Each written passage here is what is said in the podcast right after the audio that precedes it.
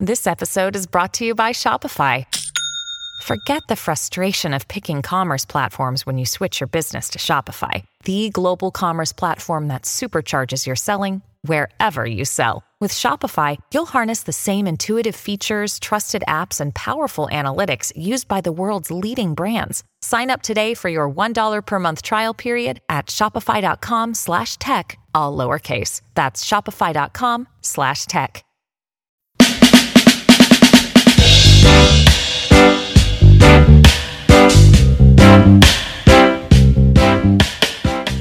Welcome to the Build Business Acumen podcast, where we deliver practical knowledge and powerful guidance.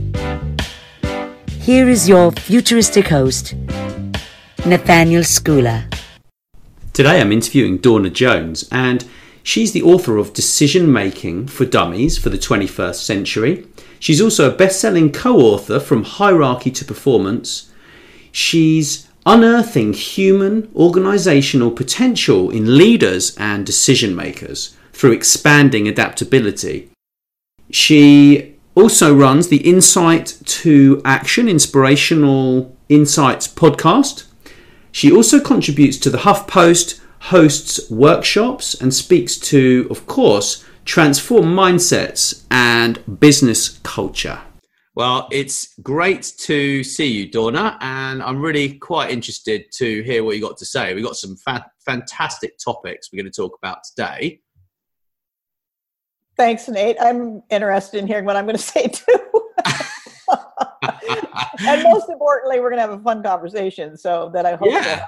Yeah, we are. And, you know, I know you know a lot about all of these topics because you've written, well, you've written, you've written a best-selling best-selling book and some some other books as well. And I'm I'm quite interested to hear about the decision-making strategy for dummies because that's quite quite interesting. Decision making for me, I, I it causes me a headache. I mean, you know, when when when I get too much on my brain, I mean, I'm going through a lot of stuff, personal stuff as well, and business stuff and working you know like people in in life even if you're in your own business or you're not if you're working within a corporation you have so much on your mind and it can be it can be sort of almost debilitating with with with decisions because you don't really you don't know you know do you send that email or not you know? And where where do you start with decision making a great question, and and you know it's funny because when I was writing decision making for dummies or or the proposal for it, I was in California in Ojai,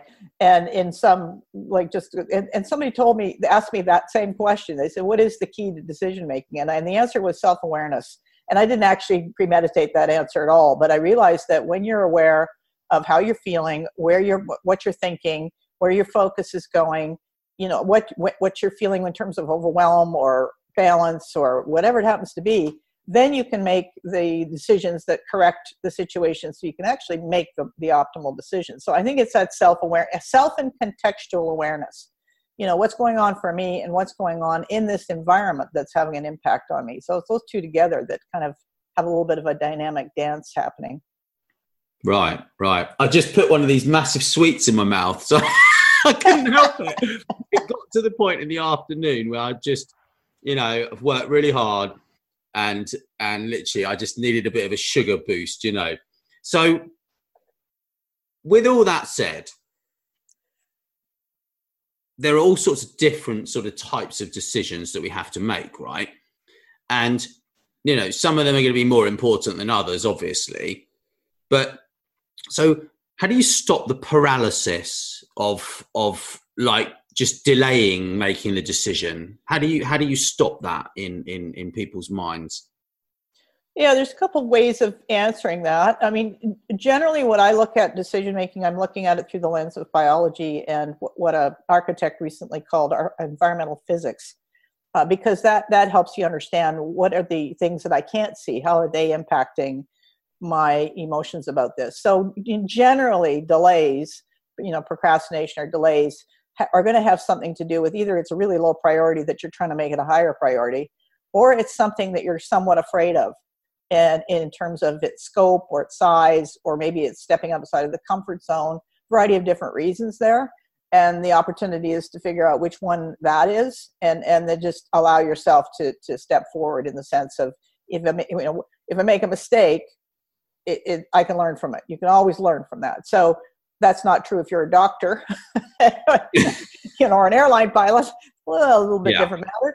But those kind yeah. of, those environments are also designed for mentorship, and so there is there's always checks and balances in those environments. So I'm talking here about more day to day kinds of things where you you've got a dream that you've wanted to put into play in your life, and and you're you've been putting it off and putting it off and putting it off, and and frequently sometimes what happens is life just gives it the option it gives you pink slip or something and says okay off you go now. And and then people realize okay this is my chance to do what i really want.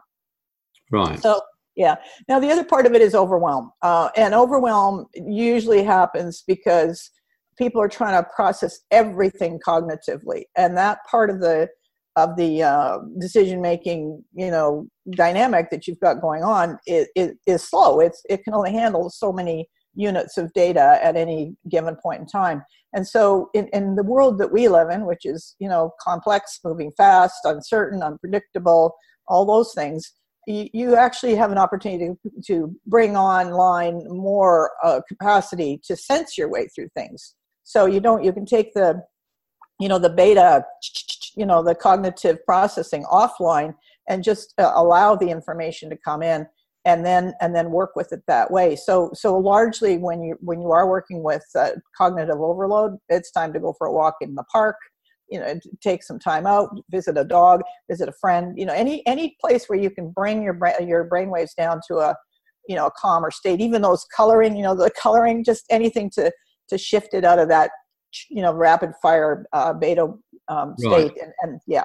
And then and then you can go back and look at it. So um, sometimes i also use a metaphor like i was working with a pilot executive pilot at one point, mm-hmm. and it would be more a matter then of just okay you're flying over a landscape how do things look like from that that level instead of right on the ground where you're being you know, dealing with things after one after the other so there's a number of ways of doing it yeah, and there are lots of sort of techniques. I mean, I've I have I have a coach I've been working with for a long time, and I don't know, probably like about six months ago, I had so many tasks to do and so much stress going on that I needed a way of a way of just calming the brain down. So what she said was, right, why don't you just draw a lot of draw a lot of circles on a piece of paper, and every time you cross off one of your tasks or do a task, you just color one in.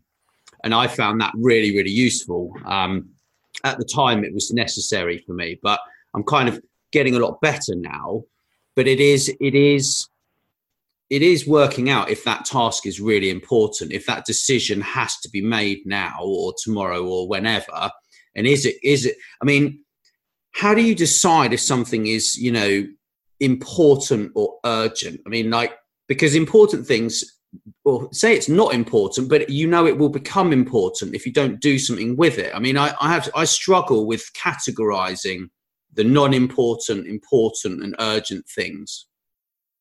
Yeah, that's a, a, really good question because it's relative to what you know is the is the follow up question. Is, is, this because I love that example you just gave of if if I make this decision now, then I can offset a whole bunch of stuff down the road.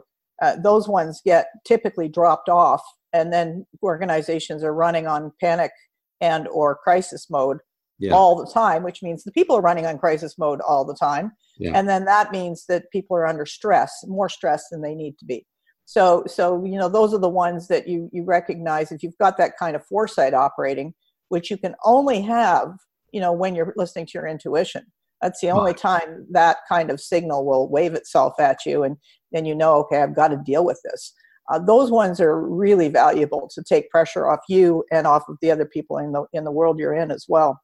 Right. So those ones are the ones you you pay attention to. You know, I think there's also, uh, um, especially in organizations where people are running like crazy to get meet targets and deadlines, and you know, it's really just to say, why am I running? Because at some point you're you're just doing you're in autopilot, and and uh, somebody I was talking to yesterday said it's like being on a hypnotic state for a long period of time. Yeah. You know, you're just hypnotically doing the same thing over and over again.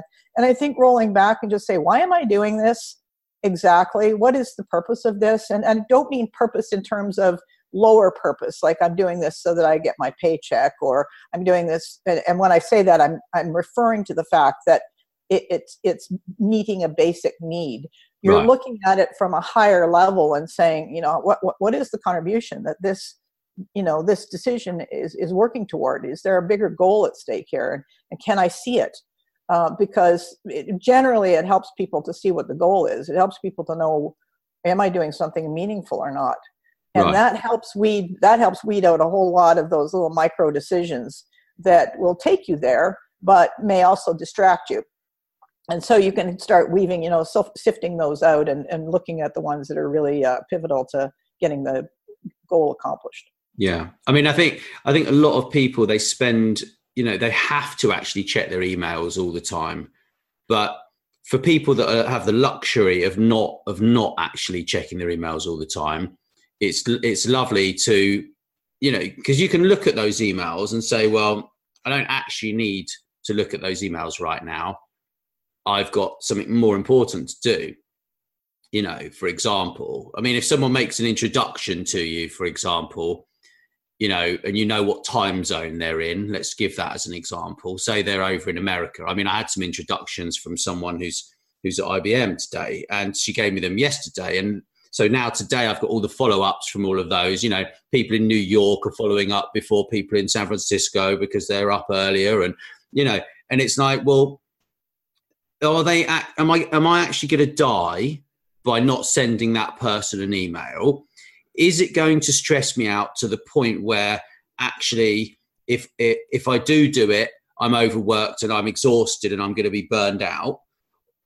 Or can I, you know, my brain says, can I leave it a few hours and do it when I've spoken to Dawna because my working day, unfortunately, needs to be longer because I have to catch up with these people. So that's how I manage that particular decision, you know but it's like you know for example i mean i, I had a I, people can just take the slot. I mean like if someone says to me you know i'll send someone a message the other day. I said look i'd like to interview you about sexual harassment right? Because this this this this is a big topic. And so the lady got back to me eventually. She said yes that's great. Send an email to my pa so i sent this guy an email and I don't get an email back for like it's got to be like a week or something. And I was just like, and I'm just like, I'm going to put your content right in front of like so many companies, and you you've entrusted your PA right with with thinking about how important that is. Yeah, it, it worries me that that people are actually just making the wrong decisions yeah, that's a really good example because I have seen that as well and experienced exactly the same thing where you'll reach out and and uh, it's an important conversation, but it's a month and a half before they get back to you. And I, I think somewhere there, there's been some broken synapse in conversation between here's what I need you to, you know, what I need, and here's how to, you know, what priorities, to, how to set these priorities as they're as you're dealing with incoming. And I think there's some a lot of assumptions made well, I know there's a lot of assumptions made. It doesn't matter whether it's personal or organizational communication, but there's a lot of assumptions that get made when the, those details are not, you know, speci- specified. Right. If someone just says, "Well, I know, you know, if you, I refer somebody to you, I, I'm expecting you're going to contact them," you wouldn't necessarily state that. You would assume that they would understand that that's in fact what we're what you're needing. But I think in many cases it has to be much more explicit. Mm-hmm. Mm-hmm. Yeah communication is is so difficult. I was reading something the other day, uh, and actually, I listened to a, listened to a Harvard Business Review podcast about communication because I was just I was just lost. I was just sort of like blaming myself that communications had gone wrong, and and I actually listened to this, and it's like, well, if you look at you know the world and you look at how quickly the um, we've moved from speaking face to face to speaking on the telephone to text messaging and emailing and then social media which just creates a whole new complexity of, of, of hyperbole is what i would that's one of the words i would i would use but there is so much to learn. And, and, and what this actually said was that using emojis is a really good idea when you're actually emailing people because it, it helps to set the tone of your email. Yeah. So I, I, so I, you know, I just thought about this quite a bit and I thought, well, actually, can't you just, can't you do the opposite and write something and say, well, how about I have removed all emotion from this email? and that is like your, like, that should be like your header for the email, right? And, and, and, so so i don't know i think a lot a lot is lost in translation and it might actually affect the decision making as well right i mean in your in your book how do you how do you kind of take people through the sort of steps on on on decision making for dumb people like me? Yeah nothing dumb about you at all. You know that. Uh, you know it's funny because when i've been the reason when i wrote the book that when they asked me to do the book on decision making i was sort of meh, you know, because I've been facilitating decision processes with multi-party stakeholder. I mean, just really tough stuff, uh, complex issues across a wide range of parties. And I sort of like, I was like, okay, I'm done with that. And then when they came along and asked me to do that, and I thought, you know, really, it's the doorway just about everything. It's the doorway to who we become when challenged as individuals how what an or who you know what role an organization plays in the world today what role a business plays in the world today so I thought, gosh, I, I, I, better take another look at this and, and dig a little bit deeper. And so I did. And of course, what I realized was when I've facilitated these multi party uh, conversation, stakeholder decision making, which is you take the you take it apart you've got all the screen criteria all the linear things that we recognize. And what i've learned is that people will invariably feel better when they've made that decision intuitively as well. So they you know all the numbers and facts will add up all the linear side of it but then there'll be this this intuitive leap of faith that says let's go here and and it's it's that's really what what i found i was doing when i started writing it because yes there's the sequential gather your data look at your options you know very linear. It never works like that. It's a very messy process let's face it. Right. and oh, so yeah. it, it, you know in a perfect world it would look like that. But this world is you know you're not going to have all the data you, you need when you need it and so when i started working on it i thought well who who else has been doing some really interesting work in the field of intuition and and just merging these two domains of, of oneself together? And gary klein's work was brilliant in naturalistic decision making and he was he was a contributor in terms of helping me. I translated his his his map which was part of the us military conversation about how we actually intuitively file through multiple options and pick one in a millisecond, less than a millisecond. Wow. And so we, you know, this is this is where we have to go to because a good, you know, I have seen 90 to 95 percent of the decisions we make every day are not, you know, we're not consciously aware, but we give all the attention to the ones that we are consciously aware of. You know, the yeah. the ones where we've got the options and we can, you've got the time to think it through but at the executive level you know you you are taking in information along the way data along the way data points along the way including hopefully emotions. Yeah. Because if you don't you're not going to get your timing right.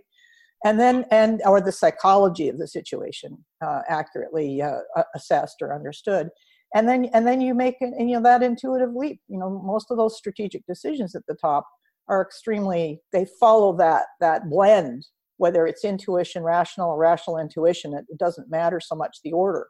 So, so there was that element of it, and then there was also knowing what I'd learned about the HeartMath work, about you know the heart's intelligence and and just simple basic anatomy, which is you know the vagus nerve and and uh, the information going from the heart to the brain. So it, it, it's all of these things blended together. And and then what I also added to that was my own experience working with groups uh, working with groups on, as I said, tough stuff. But then there's the personal experience, you know, the personal growth, the, the side of, of what do you do when you're really challenged and how does stress take you offline? So naturally that takes you into the neuroscience of the whole thing. And, and there's a lot less of that in, in the decision making for dummies book, more of the biology and the, you know, the workplace environment kind of uh, right. conversation but but those are the things. So it sounds complicated or complex if you will depending you know the, the that those two different domains if you but but re- realistically it's more a matter of just paying attention to what's going on. And and yes there's a role for linear and there's a role for intuitive and quite frequently the best option is to have those the best approach is to blend those two and and knowingly do so. Right yeah my dad my dad has this site he, he says right what you do is, is you get a piece of paper and you and you just draw a line down the middle and then one side you write you know this is this is one decision and then this is this is one this is the plus points and this is the bad points you see that's that's what he said to do. I quite like that. I quite like that idea. yeah, know. it it, but, it has been proven to not be as accurate as one would hope. Um, you know, I think I think the statistics are that if you've got three uh, valid, viable options to look at, you're statistically going to be more accurate than you would be if you've got binary this or this. Oh, really? Yeah. Now, of course, if you're working with a three year old and you're trying to get them to dress, sometimes binary works just fine. You want to wear this or that. but, but, but when you're working in, in the context of organizational larger decisions that have bigger impact, then, then you're looking for three viable options. Right. Okay. And when people are afraid, what they do is they narrow it down to one. They say, this is the only thing we've got in front of us. It's the only option we've got. And that sometimes is true no mm-hmm. you know no question but the other question is well what else have we not considered that we could put on the table and need to look at what what outlier ideas can we bring in and take a look at because more often than not organizations push conformity to right. an excruciating extent and when they do that they eliminate all those outlier and innovative approaches that could have both mitigated the risk and or created an innovative moment and right. and so that's that's the other reason why why I suggest at least bringing bringing the options in from the outlying thinking. You know, the the, the people that you would normally go, oh, they're crazy. They come up with the craziest ideas. Super, go get them. yeah, yeah. Well, that's the thing. Is innovate. You know, it's an innovative mindset, isn't it? It's is yeah. really really important. There's so much. I've been talking a lot to a lot of people about that recently. I talked talked to um, what's his name, Dr. Churchill, Dr. Pano Churchill, yesterday or day before yesterday. He's the, he's the founder of American Angels. They do like um, you know angel investment and stuff. But we were talking about decision making and like growth hacking and you know innovation and stuff like that. It's fascinating, really, really interesting. I'll let you know when that's when that's out there. Um, but I think we should move on to the next uh, to the next topic. Um, I know you're also very knowledgeable about organizational strategy management and how strategy changes when there's exponential change underway. And it's like a mindset shift, right? Massive. Absolutely massive. Tell me. How do we begin? Uh, you know, one of the, I think the simplest way of putting it is a traditional strategy, and I mean, again, I facilitated a ton of that. Uh, traditional strategy is based on here we are now, and here's where we want to be in the future. And mm-hmm. then the strategic part is the two between the two goalposts. Mm-hmm. Here, here we are now. We don't know what the future is going to look like. You, you no longer have that goalpost.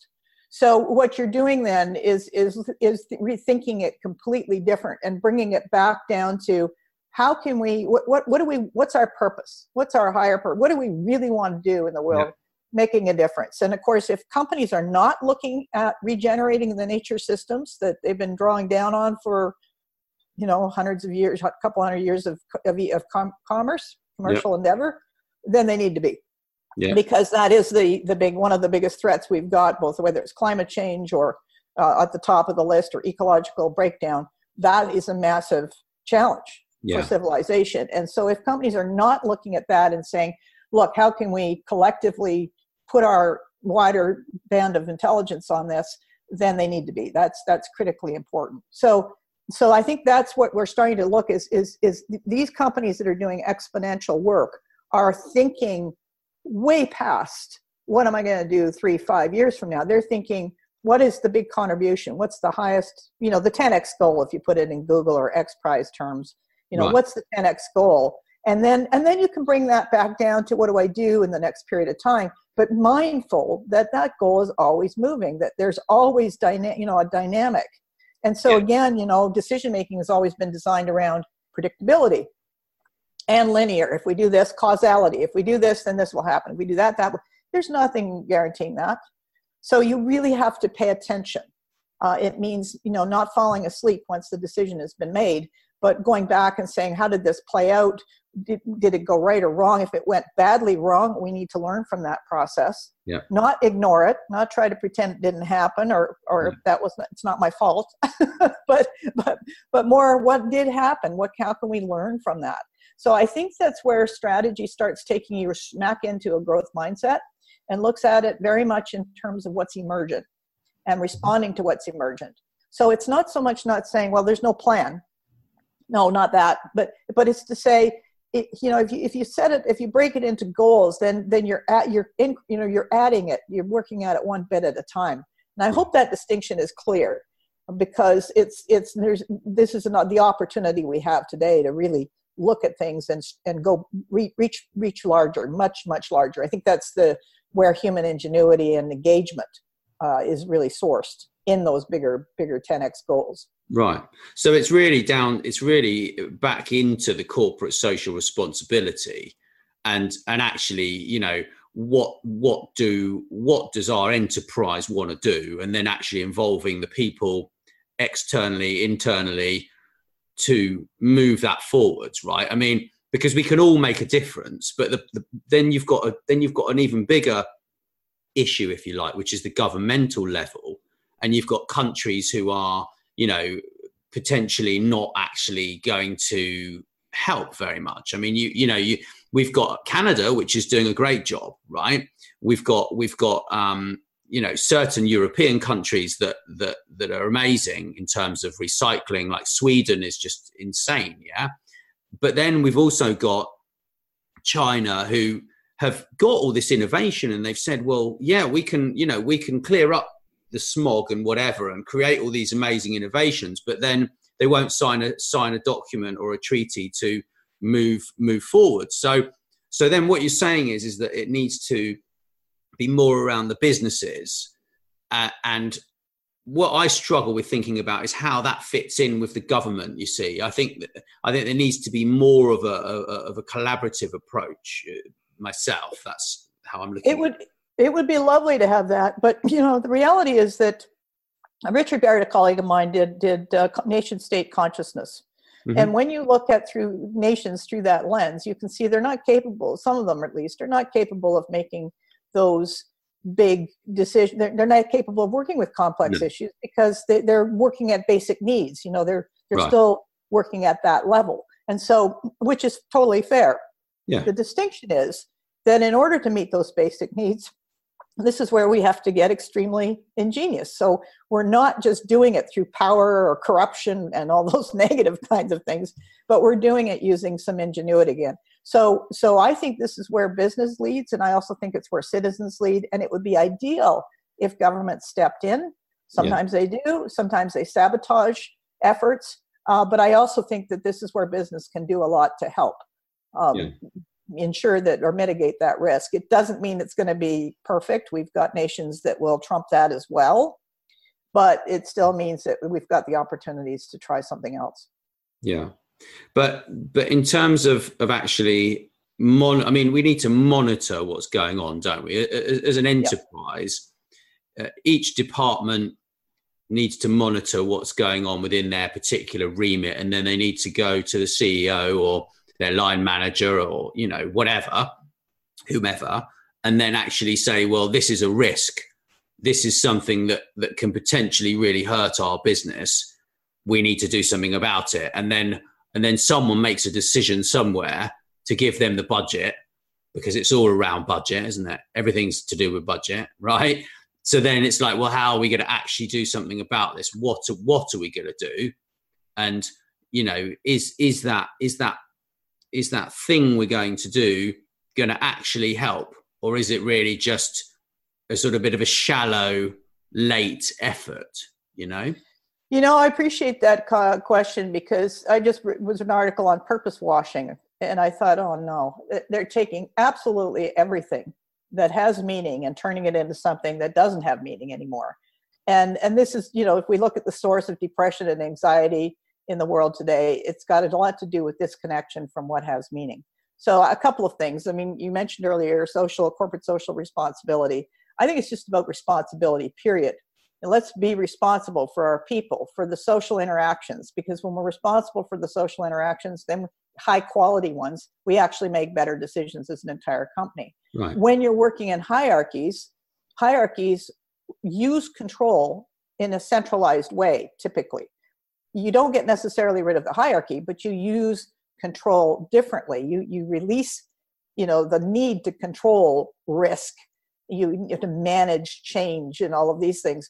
And, and you you instead work with them as as oppor- you know as opportunities to gain more agility in thinking, agility in response, uh, escalate those issues faster, and pull out the the uh, the holding, the limiting patterns that hold things back. So most organizations that are built on hierarchies like that, middle or large, doesn't matter, are built for stability and they're built for conformity.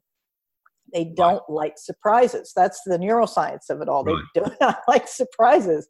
And so when the surprise comes, they're going to do their best to kind of you know, you know, just sort of either ignore it and hope that nothing happens, or or uh, reduce, you know, reduce it down to something they feel they can control. And that's kind of like in terms of personal growth for business. That's like completely walking away from the opportunity to m- make a big jump in in in contribution, in right. role, you know, and in profitability overall. Yeah. So yeah. So I'm I'm trying to offer a different way of seeing that well, um, because I get it. What what you're what you're referring to is a kind of innovative thinking, isn't it? Really, it's a yes. it's a it's a mindset of of growth, which which just enables people to take the right ideas to the right people, and those people will will in essence they will listen to the right those ideas, and if they think that they are you know really going to make a difference then someone's going to do something about it quite quickly i mean that's it's really about being more japanese in in in management style right? Like more more consensus instead of kind of yes there's a hierarchy but there must be a communication method to get from here to there quickly you know. yeah that's true. But and again in hierarchies which you've also got are, are places people who are associate leadership with authority. And so they will use that authority to make themselves feel better about themselves on whatever level of need is going on for them. Right. and and that's the other that's the other opportunity for growth in this. So that if someone raises a risk then whistleblowers that that whole scenario of whistleblower is a tremendous opportunity to see what happens when you raise a risk and the system pushes back you know the system meaning these this loyalty to the way things have always been done that that pushes back. And i think this is where you know self leadership is is critical collect you know collectively standing up and for for what's right and for what uh, what's what does no harm basically. So i mean this is one of the things that we put in the from hierarchy to high performance the the, the last book i just contributed to which has seven other authors. And we really tried to take each each chapter to take a different angle on it so people could see there are different entry points to the conversation and different different lenses to use when you're looking at your own organization and what's going on in that. So yeah. That's interesting. So that's all about organizational management right? Is that is that fair to say? Yeah. Yeah. I mean it's also about because the big buzzword right that right now is digital transformation. So then yeah. then and then you have interpretations of that. You have everything from uh, better marketing to and I'm just going to do a program with a colleague of mine who's looking at what happens to operations when when digital innovation takes place. The question that hasn't been talked about, and, and a number of my colleagues who worked on the book are, are dealing with this space, but it's it's that question of what what uh, what the impact does this have on people? So when we talk about robotics, AI, all these things, normally people respond in fear that's yeah. a natural psychological response because it's or neurological response because it's one of those ones like I, I don't know what's going to happen and it removes an, enormous amount of certainty from the equation. But equally, when you increase when you add uncertainty, it's an opportunity for challenge and growth. And so this is where where instead of running off in fear, uh, then we have the opportunity collectively to say, all right, well, how can we use this to advantage, and how can we make smarter decisions about it? So I'm seeing lots of conversations about ethics and AI.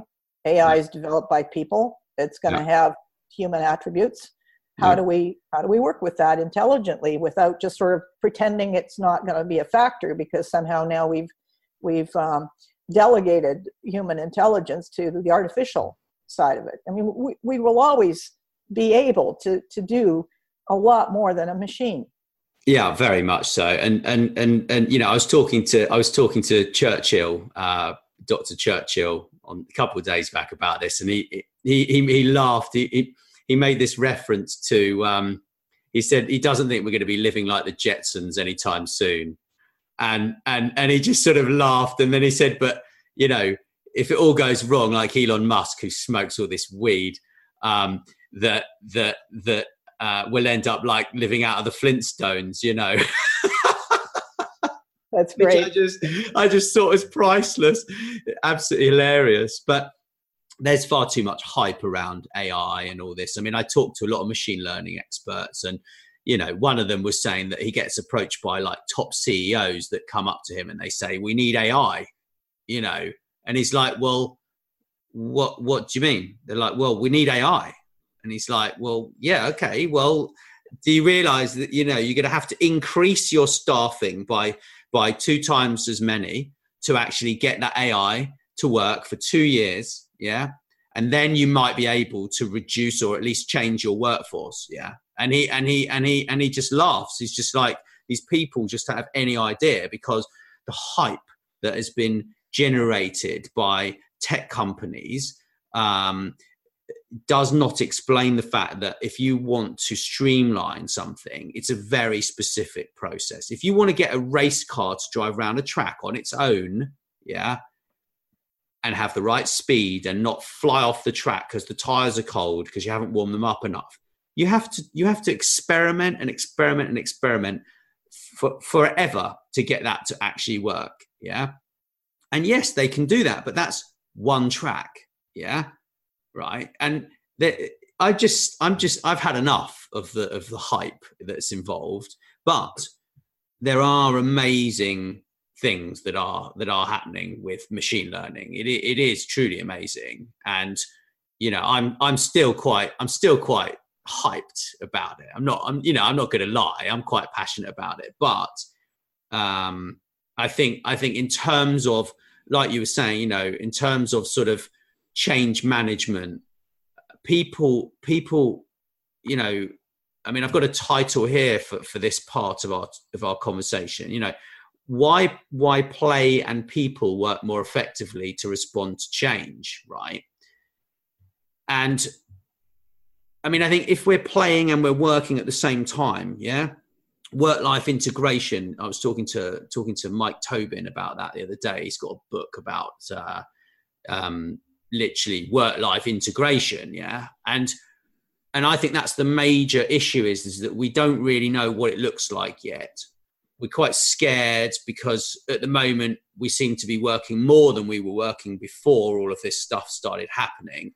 And I think it's like it's like this pendulum swings, and at the moment, you know, we're sort of over there, but actually, when the pendulum starts to swing a bit more slowly and it ends up in the middle, everything will sort of be a little bit easier for people. At least that's what they promised us at the beginning of the industrial revolution. You know, I mean, what's what's happened with that? How are we going to do it? Yeah, exactly. And I mean, I find it ironic. By the way, you've got somebody in the UK, Robbie Stamp, who I've interviewed on my podcast about AI and ethics. Oh, really? And yeah, and he breaks it down uh, beautifully because he he sort of specifies the areas that we need to pay attention to if we're going to actually use AI to to advantage.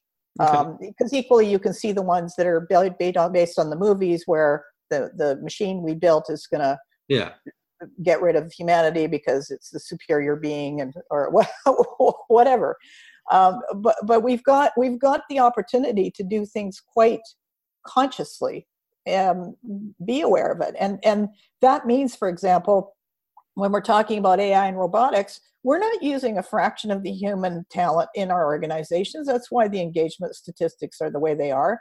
And yet we're off trying to develop a whole bunch of things that will be augment you, you know human augment human contribution without necessarily knowing how to tap into the the contribution we've already got sitting there on idle for the right. most part. So I think I think we've got when people listen about AI and robotics, I think they need to be extremely mindful that they themselves are a massive, uh, like all of these can open up opportunities for them to contribute oh, at, yeah. at much more fulfilling levels than they currently are. And oh, I'm hoping that they don't do something stupid like introduce robotics into medicine and remove the intuitive part because that is the part that frequently saves lives where yeah. the diagnostics fail there is always that that, that undercurrent of of intuition that pulls out uh, leaps leaps of of um, of diagnosis, if you will, that allow for a completely you know more accurate approach. So I think I think we've got uh, lots of opportunity here when these when AI or robotics come up. We just have to be not in fear around it and to recognize that there is places where we need to be cautious and we need to pay attention and we need to ask a lot of questions and make you know invoke our curiosity and then decide how do we want to approach it as opposed to just falling into it and and uh, yeah.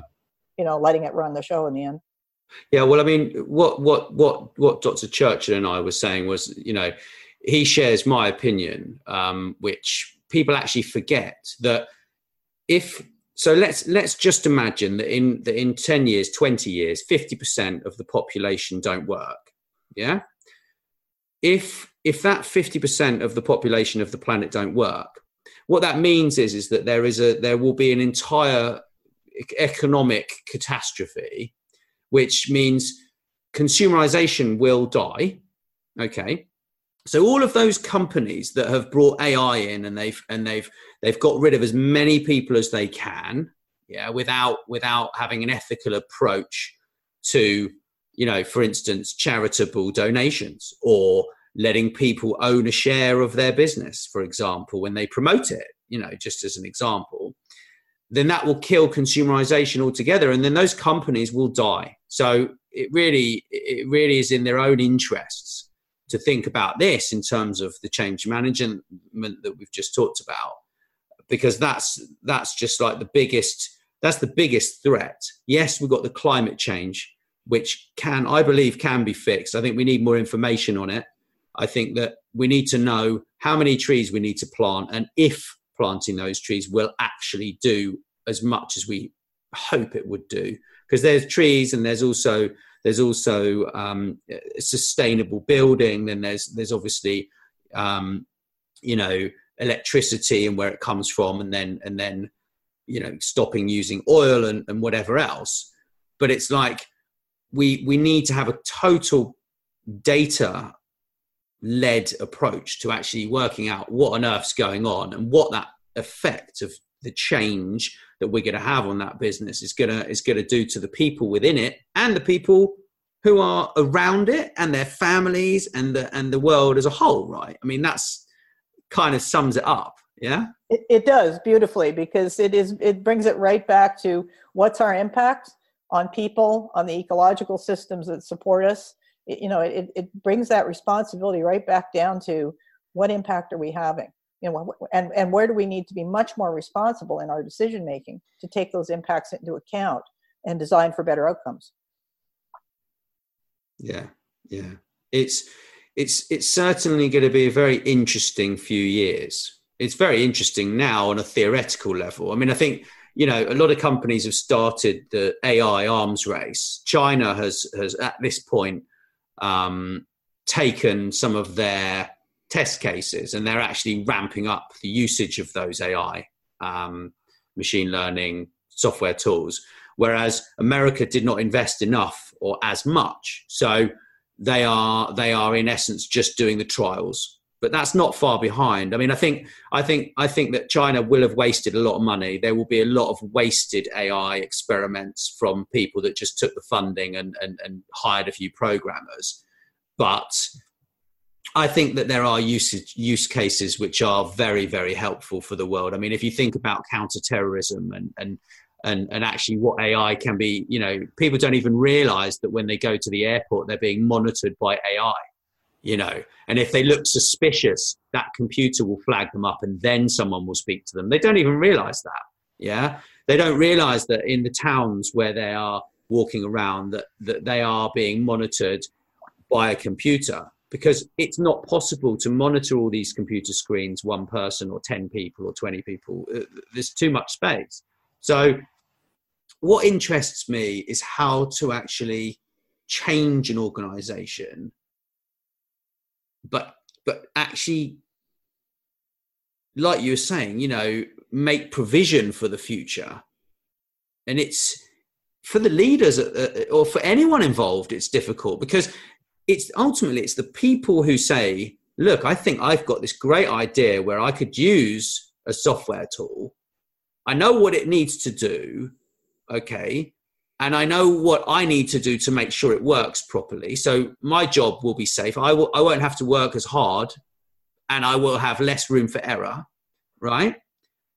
So everyone in that organization needs to needs to get involved with it. And if I was, if I so if I was in an organization and I was heading up a big, big organization, I would, and I was implementing digital transformation and I wanted AI, what I would do is I would, I would actually get everyone to put all their job, everything that they do on a daily basis together and think, and I would tell them what AI is capable of now.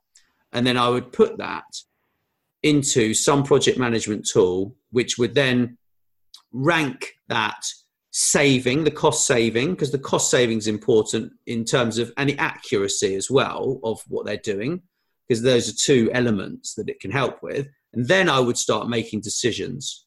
That's how I would do it. Would you do you think that's a fair way to look at it? Yeah, yeah, it, it is. I mean, again, when I'm, I've, I've got a colleague who, who's putting together an, a distributed decision making app, and and it will have AI components in it because that's that's where there's predictable patterns in behavior. And so you're really using, in my world at least, you're using the AI to to support the, the the parts that are done faster, the repetitive parts that are done faster by by uh, you know AI than than perhaps humans. So you're really looking for ways to mitigate bias. Some of the human failings that we have knowing of course that ai is designed by people but but still it, it there's an opportunity there through how we design it to mitigate some of the things that that result in the kinds of decisions we see it certainly at the political level today so so the idea that yes we're going to agree to targets but then do nothing toward them is it would all of a sudden fade because there'd be some different mechanisms in place i'm not, I'm not sure what it would look like but I do know that we can use these tools to our advantage, but we have to be very thoughtful about what the impacts are on, on humans and also, yes. you know, and their place and the place in the world, you know, the, the bigger question. Yeah. Um, and then, and then of course, what are we trying to achieve by doing this? Yes. So, you know, and, and I think that's again where I looked at it from a health point of view and I thought, ooh, you know, there's, if you, or even a car mechanic, I, I have found that when companies that are repairing their cars, they use these checklists. And and so those things you know computers do it now they run through those checklists. But you will have a mechanic who's got a lot of experience really really uh, attuned and he will say something like and i've talked to them on planes he will say something like yeah, it didn't sound right yeah and he will follow that sound and then find out that it was something that the diagnostics missed completely right because it's because, gut instinct Exactly. That, that's in yeah. essence runs through the whole conversation that we've that we've just had. It's it's it's about using whatever method of decision making you're using, but also reminding yourself that you are human and that your gut instinct that you feel could could actually be be supported by all of that data and and, and, and information, right? Yes. And if it's run by it, we have a problem. Yes. But if, if it's supported, that's that's that's that's ideal. And I mean that's why in the chapter I wrote for for from hierarchy to high performance, I I sort of realized that, gosh, you know, here we are doing all these self-driving cars and all these sensors, and we're trying to duplicate what humans already have, and we're and that's that's fascinating because here we are trying to duplicate what we already have, and we don't use it in organizations to to sense through what how to navigate ahead you know how to apply it to strategy which is where we started in this conversation. We don't use those sensory device that those sensitive uh, capacities you know to detect the, the the the future. We don't do that. We just ignore that. And hence we've got this ridiculous disengagement statistics. Right. But, but then we turn around and go okay well let's design cars around what we like our capacity to gauge things. And i just find that so uh, contradictory in, in so many ways. Yeah yeah that's a that's a very good point actually. I mean i think it's i think it's about taking in my mind it's about it's about just changing the way we look at our lives so if you can imagine very few people will have an office yeah if you can imagine that our cars will become our offices so having a self-driving car is a necessity as opposed to a a car just for fun or just for get to A to B. It's like, well, you need to have one because that's your office. So then the car will drive you and it will arrange meetings for you with your colleagues and whatever along the way. So you could you could you know, and it will change those meetings based upon traffic or lunchtime or whatever other meetings your your system puts in for the diary, right? But but what you said there was quite interesting about emotional, uh, emotional, social, intuitive intelligence, and the role of sensing over thinking is what is what you were sort of talking about. And I'd like to hear more about that actually. uh, well, I mean, I, I, am not the only one talking about this, but it, it's very much, how can I say, it, it, there's so much data in the workspace there's so much data in the world today that if you you have to be very mindful of where you patch in where do you focus what do you focus on? And so you're always taking this data in whether you know it or not the, there, there's plenty of research out there on that. HeartMath has done probably the HeartMath has, has probably done the best job of putting it all together. And some people go oh, well i don't like that research. Well that that's okay. But i can tell you from uh, someone who's quite sensitive, energetically sensitive, it's accurate because when you go into environments, it's very easy to detect what the emotional social safety is. And you can tell by the decisions, you can tell by the spirit in the workplace. Do people care? Do they reach out? Do they keep to themselves? There, there's all of these these signals that tell you what's what's the health here, what's the well-being of of these conversations, how, what's the quality of conversations that can be had here? Can they ask the difficult questions and not fear that they're going to lose their jobs? Is it is it is it a place where you can actually just put out boldly, look, here's an unethical what we're doing unethically. If they could have had that conversation in a in a company like Wells Fargo, for example, where that was just a nightmare, and they couldn't see it at the top, but you could certainly see it at the employee level so can, can the employee then say, look, this is this is what's going on. I can't breathe at night. Right away, there's a signal there. This is all the data that tells you uh, what are we doing here? What's going on? And this, you know, if you can detect that uh, at the you know whatever level, if you've got a distributed decision making process throughout the organization, much better because then it's faster response. You can wave those alerts. But if you don't have distributed decision making, then you have to have people who are in those centralized authority positions who are extremely solid as human. Can you explain what distributed decision making is, please? Well, I mean, basically, the, the, the, the, premise behind that is that the person who's best equipped to make the decision is the one closest to what's going on. And, okay. and, and that really gets rid of the bias of of uh, I'm going to make a decision on your behalf, uh, but I don't really know what's going on. I'm working with marginal data, but I'm the one who has the authority to make that decision. So I'm going to make it, and and I'm not have a clue. And I'm there's no shortage of, of commentary on the senior top four levels of management don't have a clue what's going on past those top four levels. So they're missing all of this information. So it basically says, look, we're going to distribute the the decision making to the level where it makes the most amount of sense and and i mean certainly they do that in, in construction when you're building something. Good idea. Yeah. uh, and and but we don't do that in organizations. So so this is where you gain greater agility because you're you're giving the decisions back to the people that they're closest to it. They have the data. Um, they might have in in self-management governance models they might have uh, commitment agreements as uh, doug kirkpatrick my colleague doug kirkpatrick talks about where where you know what you who you're committed to go and see in order to consult on specific decisions.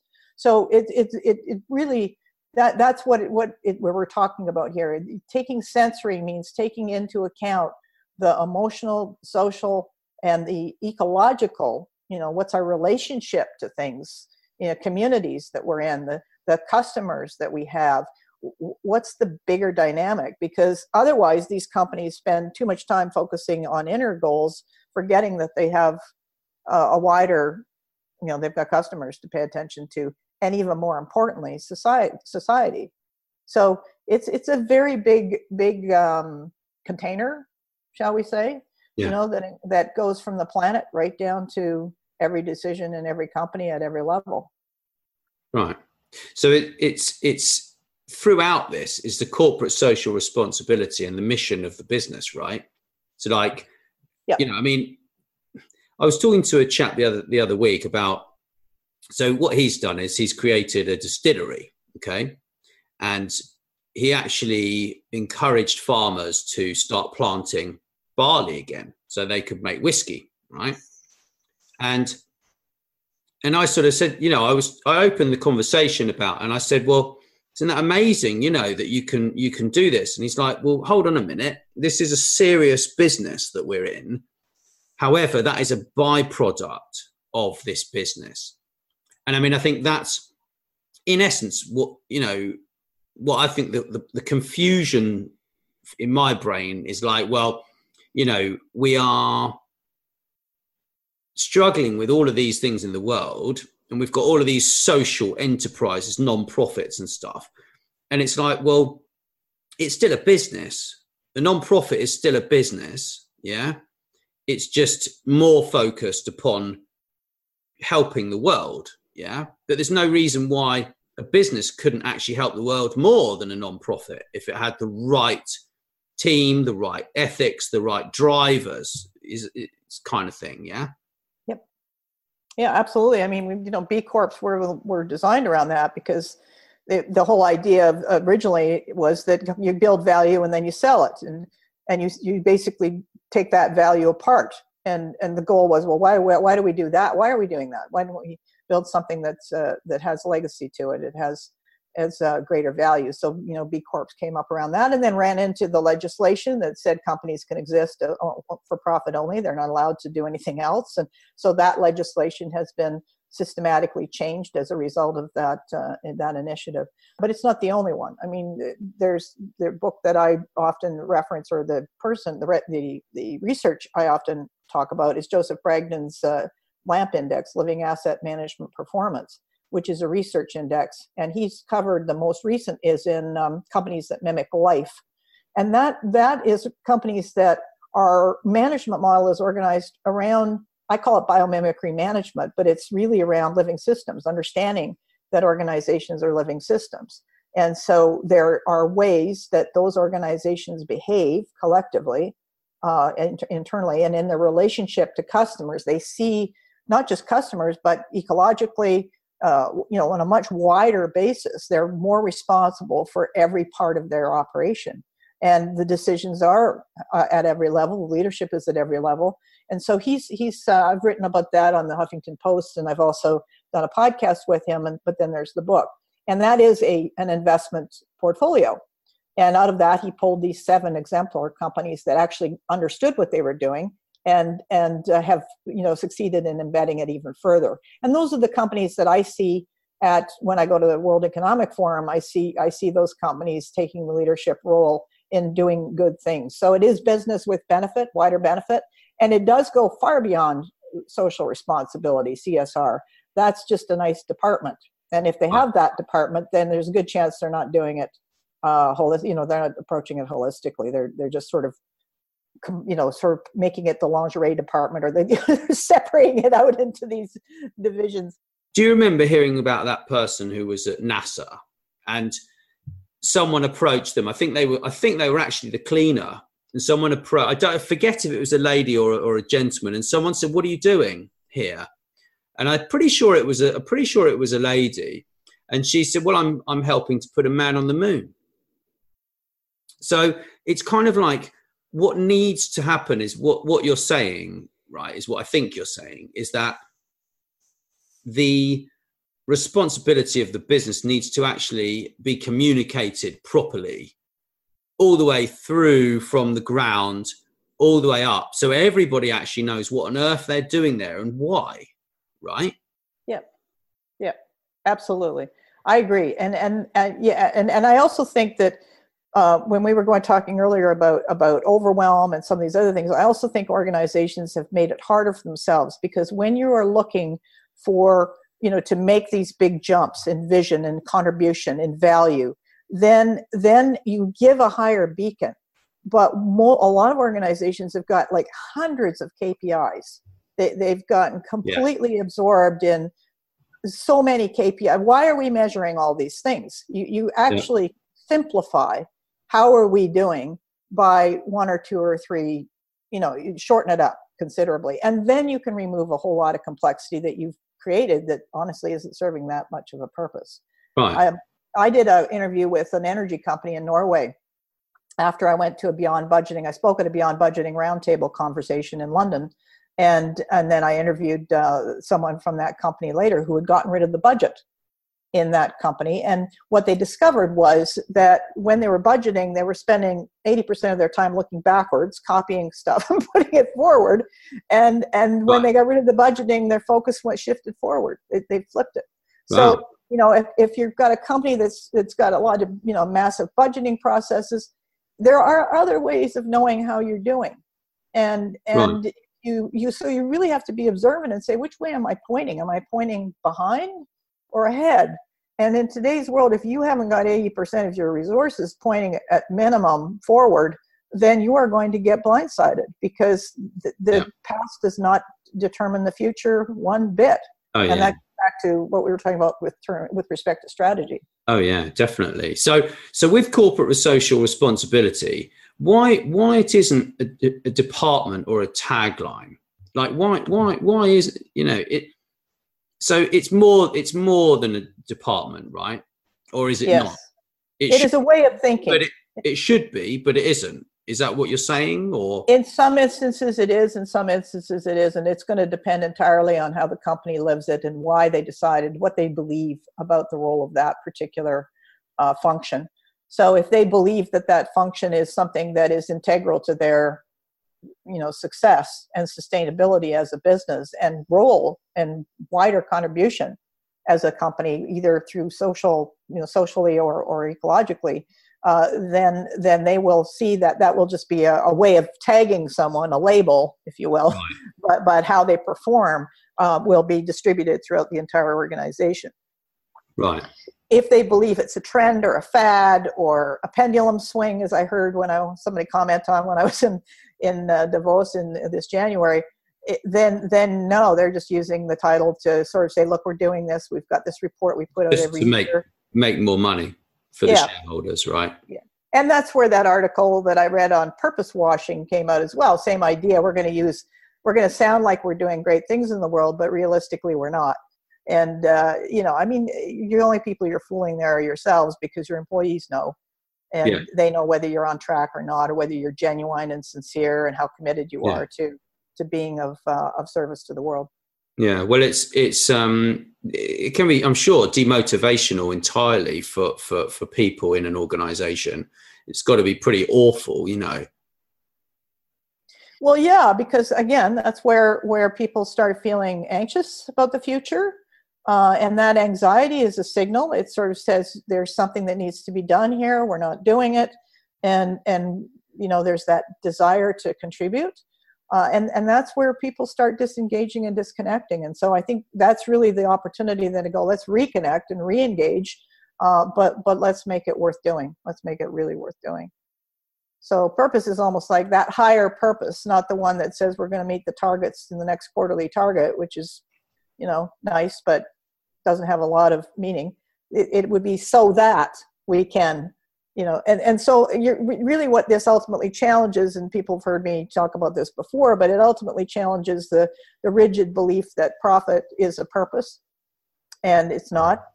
It is an outcome of doing things that are important in the world and we have no shortage of really strong entrepreneurs who are demonstrating that repeatedly and companies as well so you know that's the that's the mindset shift. It's the it's moving from that narrow to something that's uh, much more responsible much wider uh, contribution and and higher value and higher benefit. Yeah i mean it is possible to change the world and do amazing things but it needs to be it needs to be you know the people need to need to decide what that is right? I mean or at least fit in with the organization would you would you say yeah i mean when i look at it uh, like for example when i was in davos in january i was uh, watching a panel with matt damon uh, gary who's our last name i keep forgetting but he they co- co-founded water.org bringing water into rural communities and their partners were tradeshift the ceo of tradeshift as well as the I can't remember the title, but the, from Amstel Brewery. So, so they and and what they all shared was an interest in water. Oh right. You know, yeah, because beer takes a lot of water. Yeah, it does. And, yeah. It yeah, does. and so they're they're saying, well, you know, to be responsible, we need to be in on this equation because yeah. we use a lot of water. It's it's part of the onus of, on our part is to is to recognize that that that's our, an impact we have.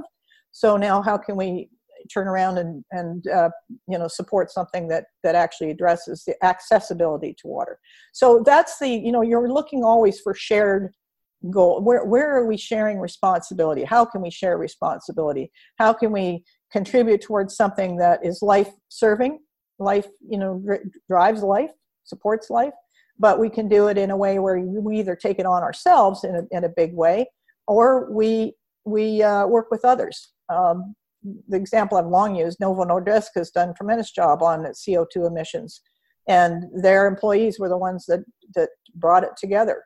Mm-hmm. So, you know, th- there are places where companies where they demonstrate how to do it. Generally, they won't be found. They well, definitely, they will not be found on the unethical list. Ever, right. Right. they won't be spending their money on lawyers. Um, they'll be spending their money on on uh, reducing costs right or finding savings as it were to put it more uh, you know finding cost savings in their operations yeah it's um it's a, it's an interesting one isn't it? I mean there's so much there's so much that actually needs doing in the world like because you know the homelessness problem and then the food and then you know the environment and then animal welfare people welfare. Um there's just so much that that can be done. And well and we just saw you know microsoft apparently has just started uh, donating 25 million to handle homelessness in the seattle area. Very good. Uh, you know the tech companies have been sort of coerced a bit i would say but you know they're being pushed to to provide some home better housing in san francisco i was in san francisco in november and you've got people living under bridges and oh i know it's ridiculous yeah so, i had a look at i had a look at that uh, on tv it, it's, it's awful like absolutely awful. Like there are streets of people, like actually a whole neighborhood full of people who are just living on the street. It's awful. Um, yeah. So, yeah. So systemically, what we're seeing there is that the economies, the structure of the economy, there's something not working there.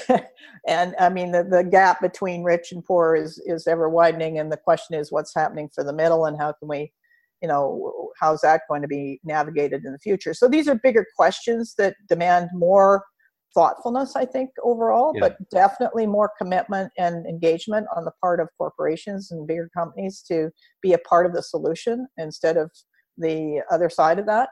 So yeah. i think you know i think this is this is what makes the whole idea of, of working with adversity as a growth uh, a means to grow both in terms of of how we see things how we use adversity to reach reach more deeply and and use those to create better solutions overall. Yeah well i think anything that really is raising awareness around around these topics is really important you know? I'm try i try to fit in I would say what you know an episode every so often about about homelessness, and uh, that's what I've done. I've got I've had two so far on my on my on my uh, my website, and it's it's I've got another one. Let me see, coming out in the next few days of a lady. She set up her own charity doing doing that that she's funded herself, and you know that's that's quite interesting. But I think you know I think in terms of the way that it can be tackled, I think we've got the solutions already. It's literally just a matter of just putting them together and actually making making it work. You know. Yeah, yeah, I agree. I agree. And I mean, I can tell you that I, I spent uh, nine years homeless uh, wow. in, in pursuit of, of these, this exactly what we're talking about, in pursuit of, of um, widening the consciousness of, of individuals, but also companies and taking on a, a, a, deeper and wider role. And I think now we're at that place where we can have this conversation. I've had a home now for about almost a year. Not wow. Quite, getting there and but i mean i ended up there because because i was aiming for something that the world wasn't quite ready for and i worked hard and you know believed that that would be the the way, way through it wasn't yeah. Um so it you know and i've learned a lot. I've learned a lot about the skills that it takes to to rise above and transcend adverse conditions. And you know it's been a tremendous learning experience but oh it, it is yeah. Yeah. So yeah. so pain pain is a pain is unfortunately the best teacher isn't it? You know and yeah. it's it's we either we either learn from other people's pain or we we end up just learning from our own. And it's and it's it's it's a diff, it's very difficult. It's very difficult. Life at times for people is is very very hard. And anything that companies and people can do to help others is is is fantastic you know. And yeah there are loads of great things going on right now for uh, for homeless people. I was talking to a chap the other day who he, he's created a, a, a qr code payment application that it goes around your neck on a lanyard and then people can come along with their phone and they can they can actually pay a bank account which is linked to a care worker so, because you see, there's a big disconnect. There's a disconnect between you give people money on the streets, you don't know what they're going to spend it on. So then you stop giving people money on the streets because you feel that they're spending it on something that they shouldn't be spending it on, right? Because that's generally our, the way that our minds work. A lot of people. So, so then you you think, well, okay, so what if I did give this person some money? and they had someone who was going to help them to spend it in the right place, which is going to get them back into the career that they could have, because actually everyone has skills. We all know that everyone has skills. And it's a matter of, I think, really encouraging people to, you know, recognize that they they do have a genius quality within them. Like there, you know, there, there, there, there's a movement called Genius Hour in in schools, which is a friend of mine that she launched that. I think it's in like sure it's like 26,000 classrooms. So it's like over 2 million children are for one hour a week doing something genius. Yeah. Uh, they've passed 120 laws. They, uh, one girl who's nine years old, she actually um, created 11 orphanages in her country. Um, like the stuff that these kids are doing and they're not even 10 years old and it's like we need to embrace these sorts of things so that we can actually avoid this potential car crash that that will happen to us if we keep suppressing people because everybody even if you're in an organization and you're not and you're not feeling valued right that's perfectly normal to not feel valued. But actually we need to change that. And we need to actually make those people feel valued don't we? So that so that then they can create better processes and then they can you know find some machine learning to replace some awful things that they're having to do in their job that they absolutely hate. And and that would improve their lives because 60% of their time is wasted on on on on that particular work just as an example you know. On, on to people management trust versus controlling and the difference between autonomy and chaos.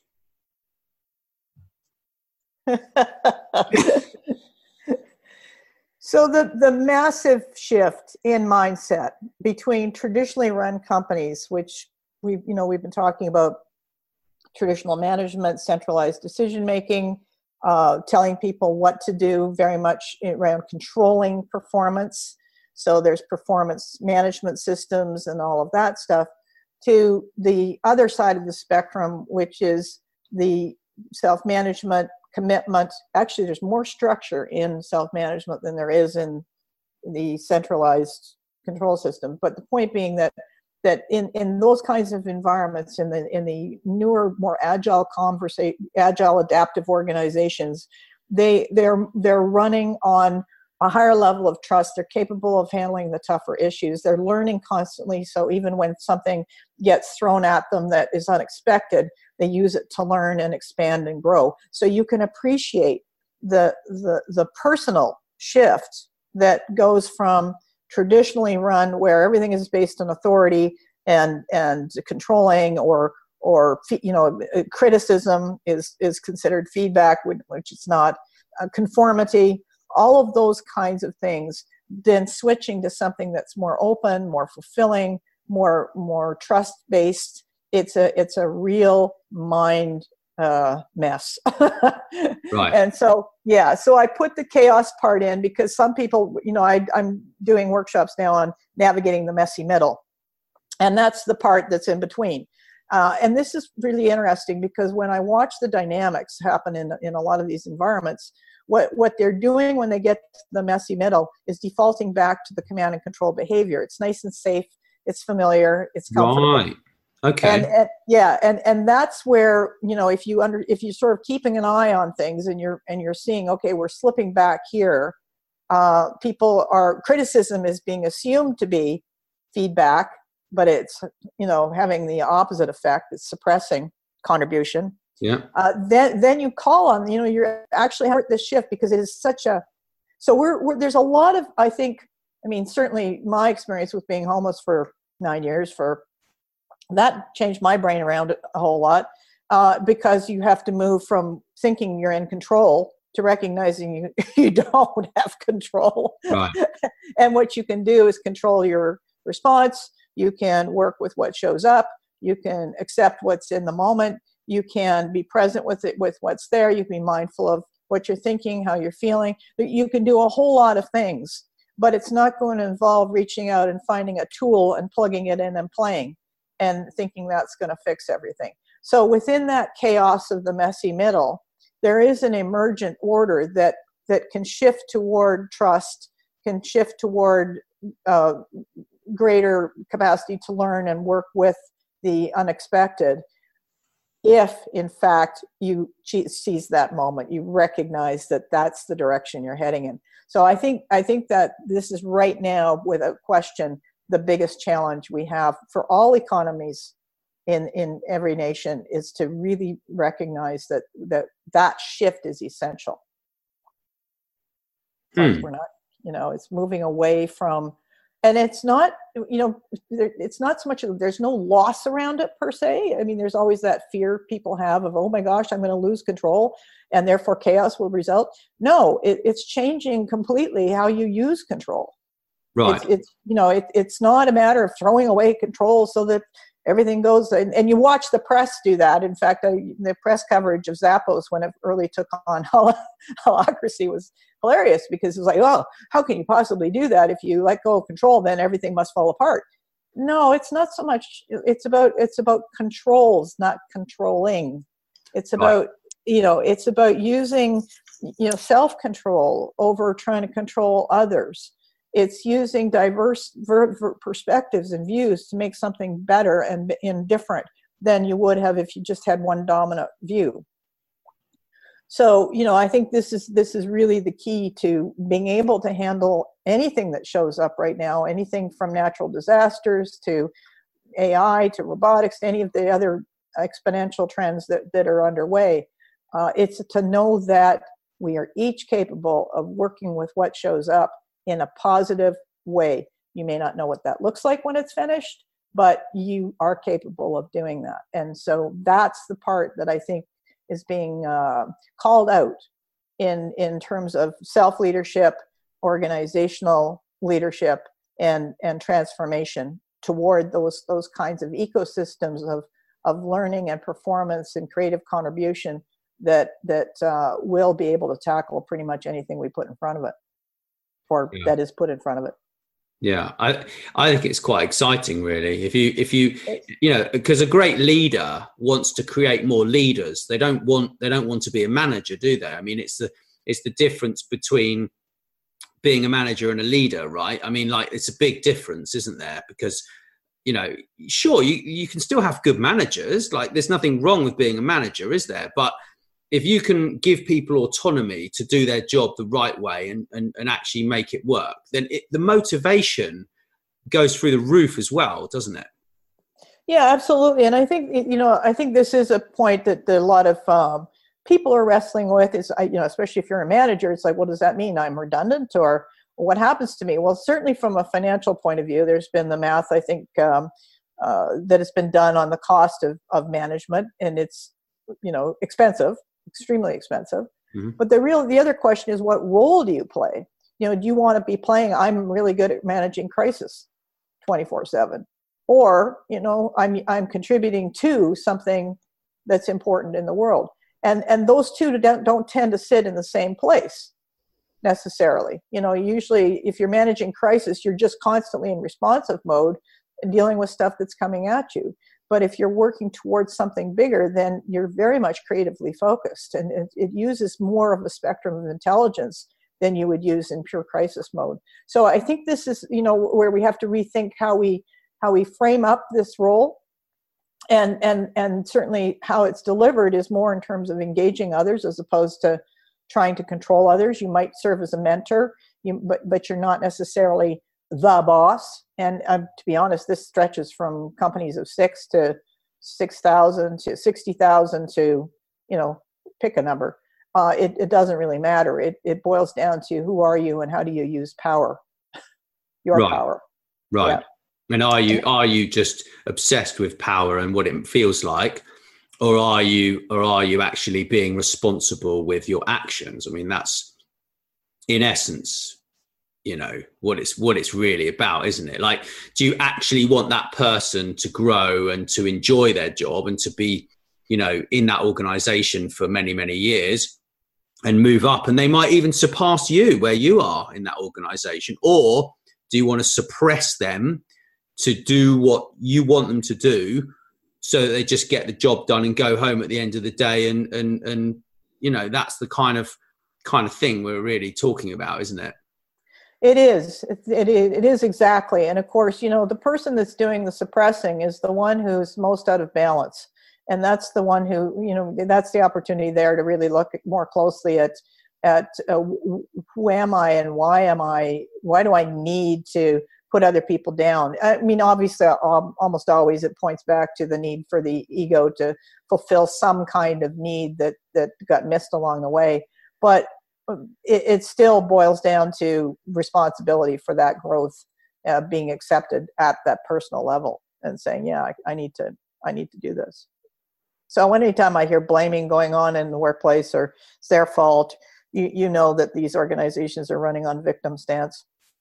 There's no they haven't reached yet the capacity to co-create with what they're experiencing at all. So i think that's the other opportunity is to is to you know when they've had too much suppression and it starts looking like everybody blaming one another for what's going wrong, uh, you've got a real problem in business right. sustainability. Right. By that point, you're sort of people are thinking of leaving and and and finding other things to do, aren't they? I suppose. Well, you've definitely lost your good people, your best people. You've lost you've lost the ones that would do the innovation, you know, the innovation and so forth. You, you if they've stayed on after that, they've probably not got they've they've, they've had to dampen down their creative spirit right. for sure. Uh, which means that there it's going to take time to reignite it because there has to be a whole lot more safety uh, than there is when you come across a, a, a victim kind of workplace tone. If you yeah, will. it's awful. Yeah, it is. It's not my but you know, those are what we call toxic environments, and those are the yeah. ones where the accident rates are higher. I mean, it's just like a series of bad decisions come out of them. So, it, you know, and people are can't, don't have to do that. They don't have to work in those. Um, I know that sounds like oh well easy for you to say da da da da, but it's not easy for me to say or anybody else to say. It it simply is one of those things about what will you accept in your life and what will you choose to create. Right. And and will you lie down at the first sign of adversity or will you stand up and and see what you're made of? Um, that book Grit was wonderful. I read that recently, Angela Duckworth's book on grit. Oh, I've thought, heard of that. Yeah, it was great because I, I sort of you know, when I look back at all the things that have happened to me, I thought, you know, I wonder what happened there. like, what what was that? And when I read her book, I thought, oh, thank you. So just a whole lot of things came into sharper clarity uh, than than they might have otherwise. So yeah, I do re- I do recommend that book oh, for cool. anybody that's been through quite a bit and wondered how you're still standing well, I think I think I think also it, it's it's it's all linked to to learning compassion. I mean, if you because if you haven't been through certain stresses in life and and and things like that, unless you really are quite a compassionate and empathetic and sympathetic individual in the first place, it's very difficult to understand what someone else is going through. I mean, that's the that's the major the major positive output that comes from from going through that you know stress because uh, it, it is it's it's it's stress to the point of desperation isn't it i mean it's you know when you're in the wrong place at the wrong time it's it's terrible isn't it and you don't know when it's going to end as well i mean my one of my one of my um, uh, regular guests mike tobin uh, obe he he actually um, launched something called the CEO Sleep Out in London. And that's quite a few years ago, but they do that every year. So you get like the CEO of Barclays Bank and, you know, all sorts.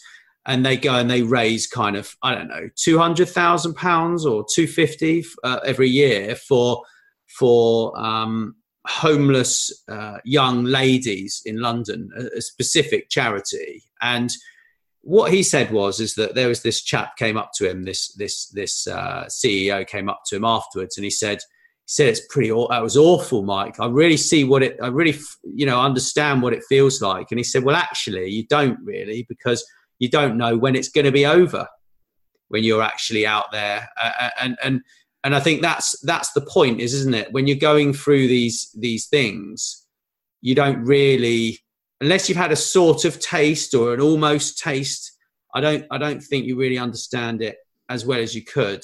And let you know, unless you have those qualities anyway, or or have friends who've who've been through that and actually listen to their stories, it's um it's it's very very tough, very tough out there, you know. And, and that's extremely well said because I know I went through that myself when, when I'd be looking at it, I'd be thinking, okay, well, this is not going to last long. It's going to, you know, you sort of make these things up.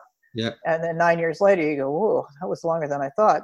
But it was it was one of those things that you you realize, okay, if I live for it to end, then I'm not living in the moment at all. I'm not using my time well, and I need to, eh, you know, if I'm here, I might as well experience being here. Yeah. And understand what that value has for me. Yeah. And so it's funny because now I can look at it and go, okay, this is about being present now, but the concept of being present, when we talk about it in workplace, is sort of like, yeah, a little sounds a little fuzzy and and everything else. But it's not fuzzy when you're sitting across from somebody and talking to them, and and and talking to them, and then looking at your phone. You know, it's it's it, there's some distinctions that emerge from those kinds of experiences that are invaluable for today. And it was funny because the head of HSBC at at uh, the World Economic Forum made the point that that it is those people that have coming out of depression or anxiety that come to the other side of that that are better employees because they know how to what i call bounce forward they know how to get through that and so i personally believe that if you've been through any kind of adversity um, you are better equipped now to work with the kinds of conditions we have in the world today which are rapidly changing there's there are a lot of surprises coming uh, you know there and some people live in bubbles of reality where they go okay i'm feeling nice and safe and secure and that may change tomorrow morning. Yeah. We, we don't know. And so, but it's that background, that experience with adversity that allows you to, to, to know that, that you can actually work with what, whatever is going to show up. It's, it's possible to turn the worst into a better experience. And yes, it's not easy. Like a hockey player say that to me the other day. He lost everything and he was in an absolute mess. And he said it's not easy. And I'm pretty sure that you know becoming a hockey player wasn't easy either. But it, that doesn't make it. You know, it's almost like if it's not easy, it's worth doing. Because yeah. Oh yeah. That's how that's how diamonds are made. Like you know, yeah. it's like it's like going through adversity is just what what you become from the other side. You just become a much more you know i just i've stopped talking so much as well. Like i can sit there and i'll listen to people like in a social situation and they talk about things that i was talking about two years ago and i just sit there and i'll listen to them and and i just sum up what they're saying in like one and a half sentences and then just shut up. Yeah it's just really it's just really funny that you just kind of you just become a different person. You know you, you listen more you become just just more i suppose more worldly really more understanding of other people. And that's the problem is is that we are we're kind of lost in our own selves aren't we? As opposed to understanding that people think about themselves like 95% or whatever it is i forget the percentage but it's over 95% of the time isn't it I have not heard that, but I'm, yeah. I'm not surprised. Wow. Yeah. So so so the way I look at it is if if if you can kind of just fit in with that 95% that they're enjoying of themselves, then you know you're going to have a much better relationship with them, aren't you? I mean, that's that's yeah. in essence what it is, isn't it? it makes sense. And you know, the other part of this that that I find interesting is. Uh, when you look at some people that are acting out badly or, or they're, they're, just not coping overall well, um, there is a point where people kind of want to pull away and leave them on their own and, and just judge them or put them in a box or a label, give them a label of some kind and, and, and stick them there. But in real real terms, you know, it, it is where we have compassion for the human condition. This is where we we have to sort of say that could have been me yesterday or it could be me five years from now. It, it could be me. Yeah. And and so can I have compassion for myself in those moments?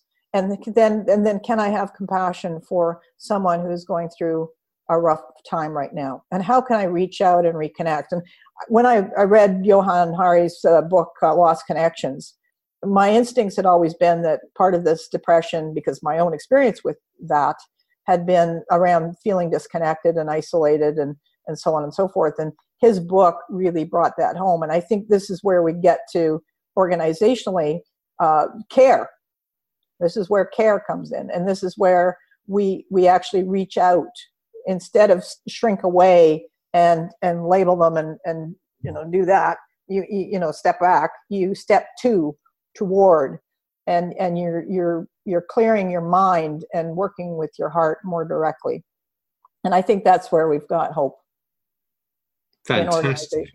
Yeah, I think hope is definitely there. And I think there's so much more awareness around this now, around depression and homelessness, and, and people are becoming more caring. There's no doubt about it in my mind. But it's been such a joy speaking with you. I really appreciate it. And if people want to get hold of you, how do they find you? Thank you, Nathan. See, I'm experimenting with your name now. I've got so many options.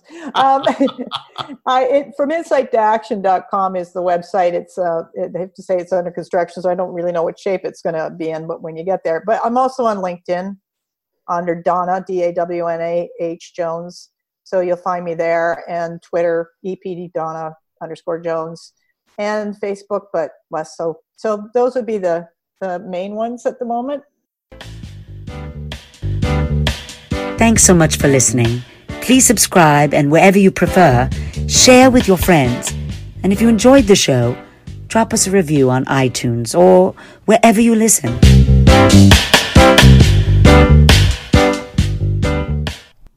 This podcast is a part of the C Suite Radio Network. For more top business podcasts, visit c-suiteradio.com.